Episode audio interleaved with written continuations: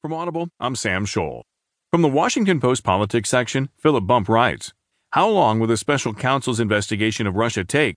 Possibly years.